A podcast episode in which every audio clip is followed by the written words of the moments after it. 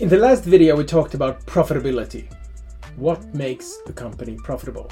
And what we said was that it requires that you keep track of three metrics in the company your revenues, meaning that you get other companies or customers to pay for what you offer, your costs, uh, because you will have costs producing what uh, these customers pay for, and the assets uh, that you need in order to make um, these products or services available. So, an example you have a taxi company. Let's say you have 10 taxis, and with those 10 taxis, you're able to offer a 15 minute waiting time uh, for the entire week except Friday and Saturday nights. Then it's 30 minutes because of the increase in demand. Let's say that your competitors offer 15 minutes on Fridays and Saturdays, and you see that you will lose revenue because of this.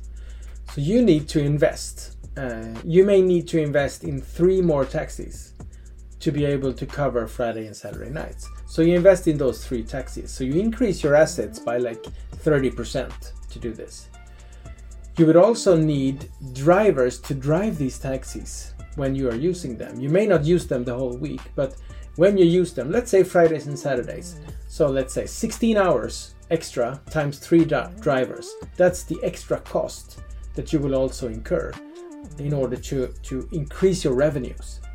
And this will increase your revenues, so you will uh, in increase your earnings because of this. So now you have Fridays and Saturdays covered, and you will make money, not only giving it away to your competitors.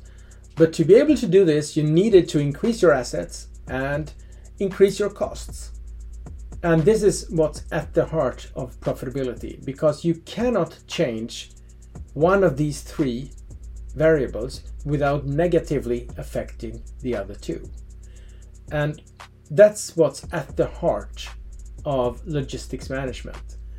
Because when you look at it with the filter of logistics, you see that these three are three different levers. You can pull on the revenue level, the service level, the cost lever, or um, the asset lever. And when you when you pull in one direction, the other two will move in the opposite direction. So it's really an optimization game to make sure that you can increase revenues without having to buy more cabs or or without hiring more people, for instance.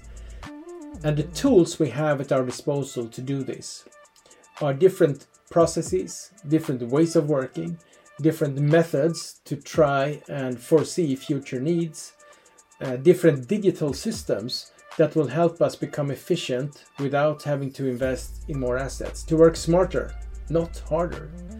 And I will come back to that in future videos, how we can use modern technology, soon AI, to be able to sort of hack the system in a way that we could increase the profitability without actually uh, needing more costs or more assets to do it.